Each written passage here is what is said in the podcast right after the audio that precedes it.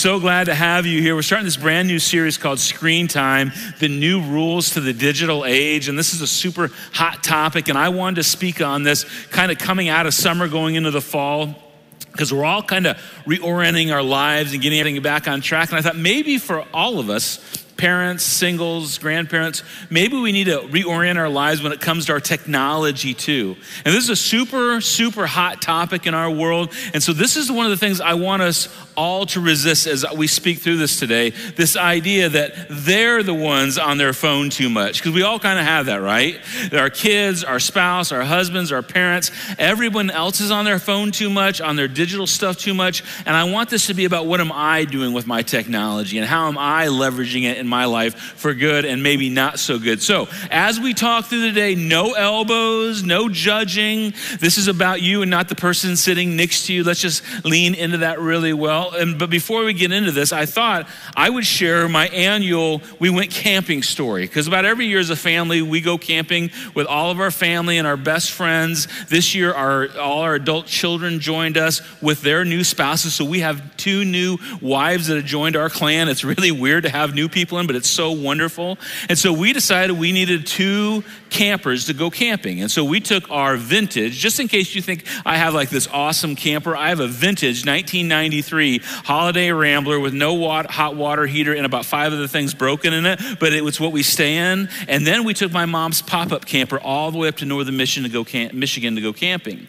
We're trucking along the road. We're about four and a half hours into the trip, driving the fifth wheel in front of my wife, who's driving the little pop up camper. And I see this thing in the middle of the road, and it looks like a piece of cardboard. But when I got closer, I realized it's a huge chunk of firewood right in the middle of the road on I 75. I'm going 70 miles an hour with the camper. And so I did my best speed racer, slid that. I mean, in my mind, it was awesome. I slid it around, I dodged it, and I thought, oh, I dodged it, but realized, oh, Tina's behind me, my wife. Looked in my rearview mirror, and she hit that huge chunk of wood with a pop up camper following her little SUV going 70 miles an hour. And I just like praying, Lord, first let them be safe, because they like jumped it up on one wheel. It was really impressive. So you see Tina, I mean, it was really impressive. And then I thought, oh, please, God, they're safe, everybody's fine, but don't let them blow the tires. And then they were gone in my rearview mirror and they were safe, but I got a call, blew the tire. And so now we're on the side of the road, cars going by at 190 miles an hour. Now, I know you don't think cars go 190 miles an hour, but that day they were. We're trying to change tires. We got one change. We had a problem, so we had to call a tow truck. It was a disaster. And then we realized another tr- tire's damaged, but we only have one spare. And so we limped along. It's such a long, intricate story. I don't, I don't have time to tell it all you, but we had to spend that night in a motel in northern Michigan. Now, if you were ever to be murdered somewhere, let me just tell you, it would be in a motel in northern Michigan. And I'm like, we're surely going to die in this place. And we were fine. We got to our campground about 24 hours later, missed a whole day of our vacation. And that's so that fine. But that night at the hotel, I decided to move the big camper to get it out of the way of everybody. And there's a reason I'm telling you this. I moved it and I look back and I realized I was dragging it across my wife's bumper after everything else that went wrong. And I went into the hotel room where we were probably going to get murdered. And I said, Honey, are you smiling? Because I creased just a little crease, just a, just a hairline crease, your car, which she loves dearly. This is the crease. I mean, I, and the, come on, men, just men. Women, you're smarter than this. Men, come on. I pulled the camper into it and I couldn't go any farther, so I had to back out of it, and it was even worse. Two grand in damage. And, and here's why I tell you this. Um, I may or may not have been on my phone on the time. I'm not sure. And that's why we're talking about the new rules to the digital age because somehow our technology is so good, but it also sabotages us at the same time in our lives. And by the way, I may or may not because it's an insurance claim, and so I may not have done it. I may have. Just I'm saying that for the record. I'm on TV. It's all real, right? So um, we all have a relationship with our phone, our iPad, our um, TV, the things we listen to. And I say it's a relationship because you know your phone listens to you, right? You, you, mentioned getting a new set of golf clubs around your phone, and somehow on Facebook, golf clubs pop up like 37 seconds later. Your spouse may not listen to you, but your phone listens to you. It's a relationship. It's a relationship because maybe you're not sleeping with your spouse in the same room right now because you're mad at each other, but 75% of Americans sleep with their phone right next to them. Now, I want to set the stage for this. At the end of this message series and this message today, it's not like we're going to have a big bonfire and declare our iPhones, you know, sinful and evil and burn them all. This is not like burning your CDs in the 70s and 80s and 90s in church like some of us grew up with, because we have to have our phones. It's the way the world works. We have to have technology. But is there a better way? And this is not a message on judging certain people who use it more. Like maybe you're a little bit older and you think all those dumb young people, they're always on their phone, those dumb young people. How many of us have had to tell grandma or grandpa to get off the iPad and quit watching the news for the seventh hour in a row during a family vacation, right? We've all done that. We are all in this together. One, one person said this, I thought this was funny, that scrolling is the new smoking, right? I mean, what's not better than getting out of a long meeting, getting alone by yourself, and getting a good scroll on, right? It just feels so good. It's just so rewarding. Uh, uh, so, this is not judging any of that. I mean, parents, come on, come on, raise your hand for this. This will be fun. Parents, how many of you sneak away to the bathroom with your phones just to get you know away from your noisy, stupid kids? Anybody do that? Yeah, we all do. So we're not we're not judging anyone. But here's what's interesting. In a book called The Sacred Fire, Ronald Rolheiser says this that technology, technology is the new gluttony. And I read that and I went, great, now I have two things to feel guilty about in my life, right? But when you think about it, you may think like technology and gluttony, how do those really go together? Think about gluttony, eating too much. It's always around an endless appetite plus endless access. Some of you found this out when you went to college as a freshman, right? You went at 150 pounds, and then you realized you had 24 7 access to a cafeteria and you could eat as much as you wanted, and you just dove in and you worked that meal plan for everything it was worth, and you walked out of your freshman year at 200 pounds. Well, what technology offers us, it off- offers us an endless appetite with endless access in these areas of connection, belonging, learning, information, sex, intimacy, and relief. These are the things that we're looking for, and we have endless data plans and Wi Fi networks that supply this as much as we want. It's why we call it binge watching because we become gluttonous with our technology. You ever woke up on a Saturday morning and you feel a little hungover, but you didn't drink anything the night before, but you were watching something digitally, whether it was in your phone or on your TV, on your tablet, for so many hours? You're just like, I just feel hungover. And here's what we'd acknowledge this list, just to go back to this list for a minute connection is really important because we need connection. That's not evil belonging that's important in our lives. Learning i mean you can learn so much. I mean you can fact check everything. You can fact check whatever i'm saying right now in your seat. We can learn and learn and information is at our fingertip. And just so you know we believe as christians that sex and intimacy was a god-given gift. That's a really big part of our lives. And just getting a little downtime and relief from stress that that's okay. But you know this when an appetite gets out of control in any direction, it can ruin our lives and it can bring trouble. And this is the sense that we all have when it comes to the informational highway that we're always missing out on something, that we're always missing out on not getting what we need. And we know this from one of the uh, early founders of technology, Sean Parker, who was part of the early Facebook movie. In the, in the movie The Social Network, if you saw that, he was the one played by Justin Timberlake. So he was the early founder of the Facebook era. And this is what he said because now, now, he's decided to be anti social media. And we're not anti social media, but he has. So I just wanted to make a point in an interview with Axios Magazine. This is what Sean Parker, one of the founders of Facebook, said. He said, God only knows what it, social media, is doing to our children's brains. The thought process that went into building the applications, Facebook being the, one of the first of them, and he goes on, it was all about how do we consume as much of your time, and you know this, your time is your life When you run out of time, you run out of life. So we're going to consume as much of your time and conscious attention as possible. And that means we need to give you sort of a dopamine hit. And you probably know what dopamine is it's a chemical in your body that gives you an internal high that your body creates. It's so interesting. He goes on. Every once in a while, because someone liked or commented on a photo or post or whatever, and that's going to get you to contribute more content, and that's going to get you more likes and more content. It's like a social validation feedback loop. In other words, as you comment and like and get comment and like it on, it creates this loop where we just keep going around and around and around. We can't get off the train track the feedback loop, exactly the kind of thing that a hacker like myself, so he calls himself what he is, would come up with. Because you're exploiting a vulnerability in human psychology. I mean, you read that, don't you? By one of the founders of our social media platforms, and we go, yikes, that's terrifying. And maybe we should have a bonfire and burn it all, but you know this. We can't burn it all. In fact, now we do part of our church through digital technology, and it's really beneficial as an outreach. And tech makes our lives easier, and there's no going back. But here's the question How can we have wisdom when it comes to our iPhone? How can we have boundaries? And just to give you something tangible, I'd love for you to go get this ordered off of Amazon through your technology. There, there's this amazing book called The Family, The Tech Wise Family by Andy Crouch.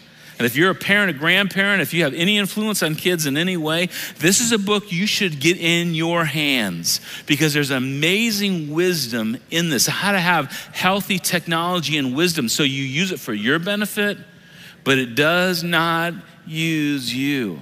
And this is what Andy Crouch says in the Tech Wise Family book. He says, We all need a theology of technology. Now, if you don't know what theology is, it's a set of beliefs and way you view something.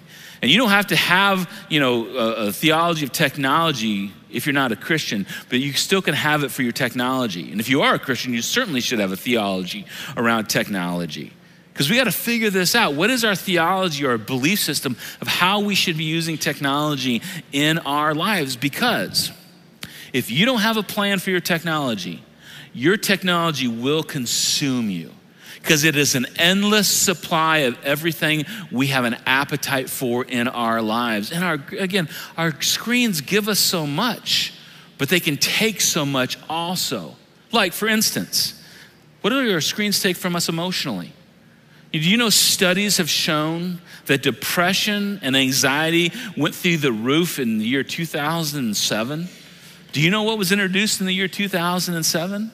The iPhone. Isn't that interesting? How about, how about physically? When it comes to physically, studies have shown that, you know, our eyes and our posture and our sleep have been jacked up because of technology. Relationally, I mean, you don't have to look very far and realize listen, we have a relationship with our phone, which means we may be robbing relationships with someone else. And certainly, spiritually, it can steal spiritual things from us. And you, you don't think about this very often, but when you really do, you go, you know what, there, there's something to this. So here's what I'd love to do.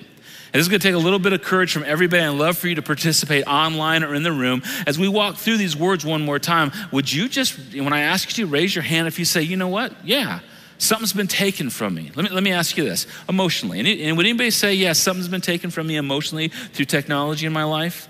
If you're not raised, you can put your hands down. Thank you for that. I can see them all out there and online. Let me, let me just tell you what this means. You're a student. Somebody removes you from their IG account.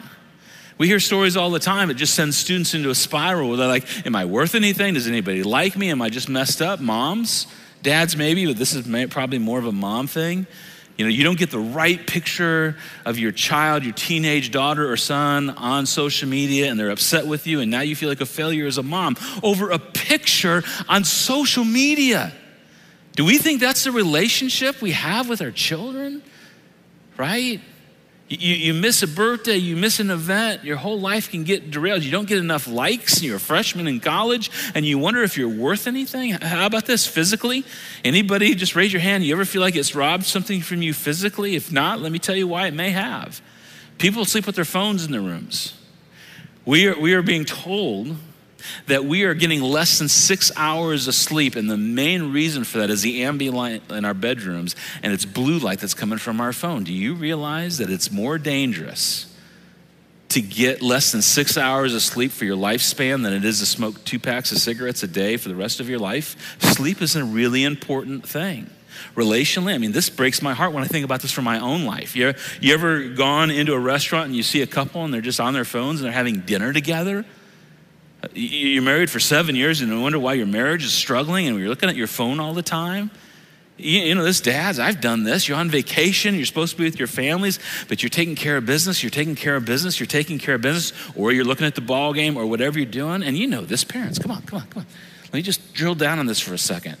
Your kids will only be in footy pajamas for so long. And I'm telling you, it will be a whisper, it will be a breath, and it will be gone. And to be on your phone in those days and miss that, you'll never get that time back. And then I think about spiritually. I'm not going to even ask about that, but we used to have some extra time in our lives. We used to have some margin, we had some downtime. We'll talk more about this, where we could sneak in some time with God. And just so you know, as a pastor, I struggle having my own personal time with God. So I'm not like an elite in this. We're all in this together. But you know, that time when you could read the scriptures or you could pray or you could reflect on what was going on in your life. And now we scroll, we scroll, we scroll. And this is what we tend to say, and I say this, right? It's the way the world is. But what if we decided not to listen to the rules when it comes to this area of the world in our lives? And here's what you know you can't control your, you know, your work environment. You can't control your boss. You probably can't control your school, but you can control you and I can control me. And maybe we can even control the homes that we live in to some degree. What if we decided, listen, we're not getting rid of our technology, we need it, but we're to set some boundaries. I love this thought because Jesus talked about choices in these kind of areas. He talked about there being two roads, and we love Jesus around here, just so you know. If you're new with us, we're crazy about Jesus for all kinds of reasons. But he talked about two roads, and the one road that was wide and everybody jumps on it because it's easy, but it literally leads to destruction in your life. And another road that's more narrow, it's harder. But at the end of that road or along the way, there's life. And Jesus certainly wasn't talking about technology, but this applies to technology.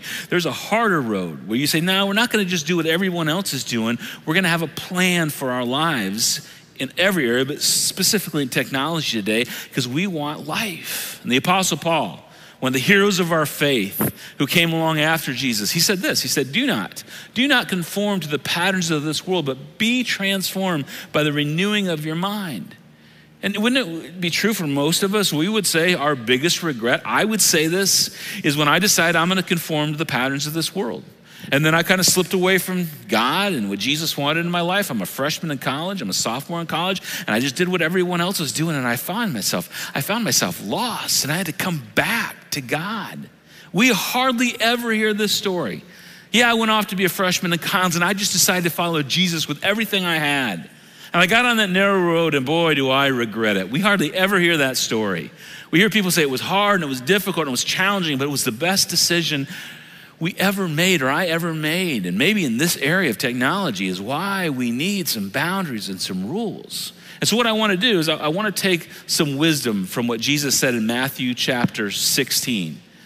He talks about this narrow road. It's called the way of the cross. And no, just know this that Jesus never like did a specific message on technology. He never said, so when you're using Tinder, draw someone's name in the sand and swipe left in the sand. He never, there's no direct, you know, correlation. But all the things that Jesus said, man, it, it just connects in so many ways. And I wanted to think about this idea when Jesus said, you know, when you gain the whole world, when you have everything in your hands.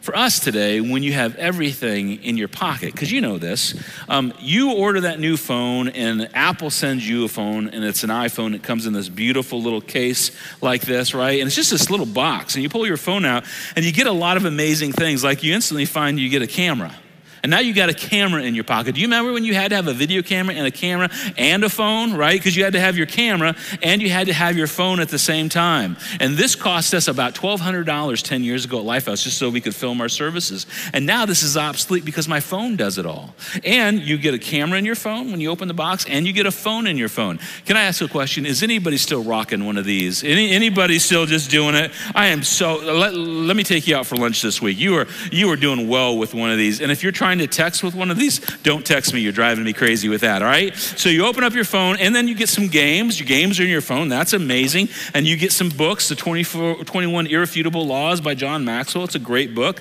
What else do we get? If you're an exercise person in your phone, it gets you on a plan. You can work out. Your phone leads you in that amazing way. You don't even need to hire a trainer necessarily.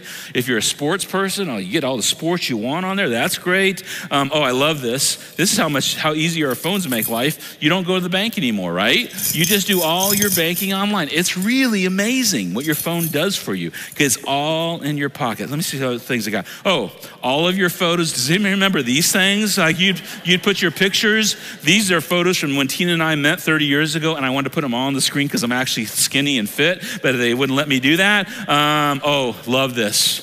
You remember CDs, record players, and tapes? They're gone because it's all on your phone. That's amazing. Little REM from the 80s and 90s. Oh, you may not know this, but you actually had to have an address book back in the day, and you'd write addresses down. You have it all in your phone. It's all in your pocket, it's all in your hand. Um, you watch TV on your phone. You keep a calendars on your phone. It's all at your fingertips. I love this. Do you remember when we used to have to get these guys out? I mean, the young people in the room, like, what is that thing? What, what, what is, what kind of voodoo's going on in our church? We can't, what is that? And then we really got advanced, and then we would print out a MapQuest map, right? And then you'd have a MapQuest map that you'd print off from the internet. We don't even need that anymore. Hey, and that's good. I'm super thankful for, you know, GPS on my phone, and that's all good. I mean, it literally is like six ounces of gifts in your phone, all these things that it does for you. But it also, there's a cost, right? Have you ever thought about this? That, um, and I thought this guy just looked really sad. Do you know that you can find out all the sad news of the entire world on your phone every day? Like, you can wake up and you don't have to just know about your community, but you can know about the sad news around the world. I mean, do you think you were created to carry the sad news of the entire world on your shoulders? And that's what we're doing right now. Um, how about this? How about the uh, angry news? Of everybody in our world Republicans, Democrats, everybody in between, every race, religion. We're so angry and we're carrying that in our hearts and we wonder why we're so depressed and sad and we can't find much hope. Oh, here's a good one. Um, we carry the trophies of everyone else in our lives on our phone. I mean, thanks, Instagram, for all the pictures of everyone else's six pack of abs I have to look at every day of my life or your trip to Cancun when I didn't get to go to Cancun and you got to have a great vacation and I didn't. Now I'm just depressed about my life. We have to see everybody's highlight reels, and you know this. We typically don't put our junk on social media, we put our highlight reels. That's all we put on.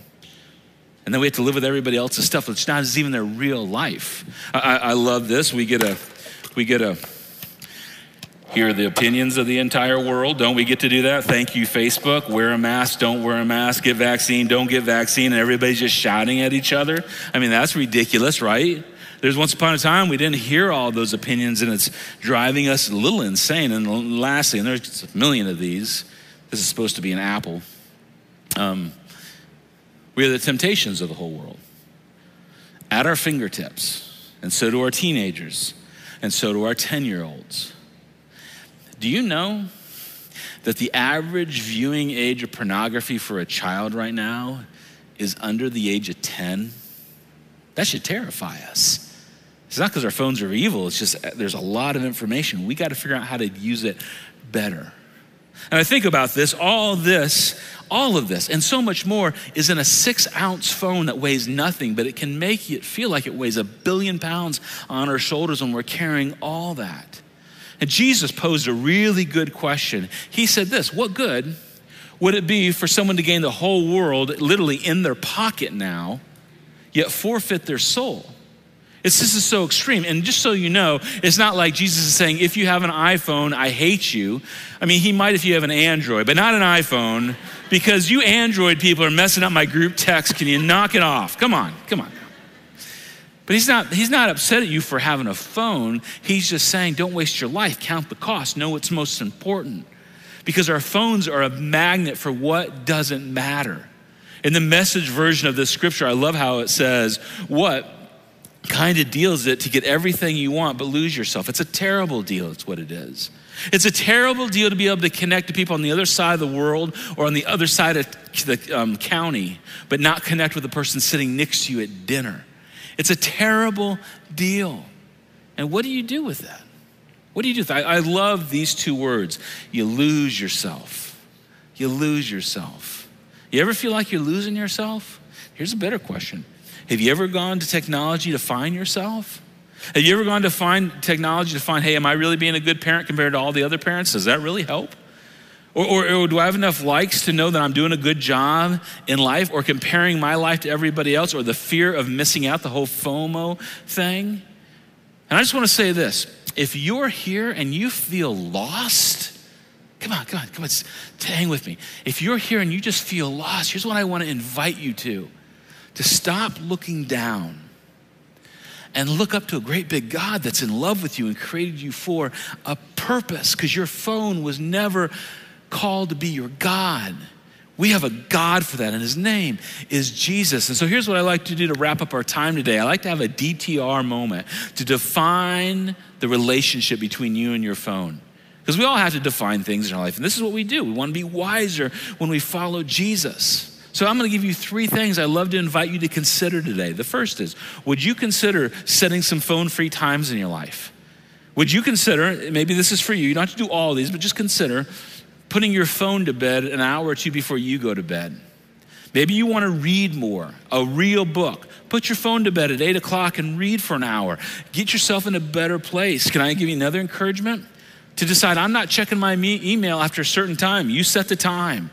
I won't check my email after seven o'clock at night. Sometimes it's six. And here's what's going to happen if you do not check your email after six or seven o'clock at night it will still be there in the morning and you'll be better for it.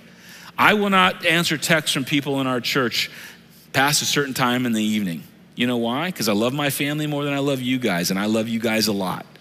But if I'm answering you guys and talking to you guys through text all evening, I'm not spending time with the people I pledged my life to in my family and my kids. If you're a CEO, you're a manager, somebody that you think you're important, I think I'm important. I'm not that important, but I think I am. And you're like, well, I can't do that.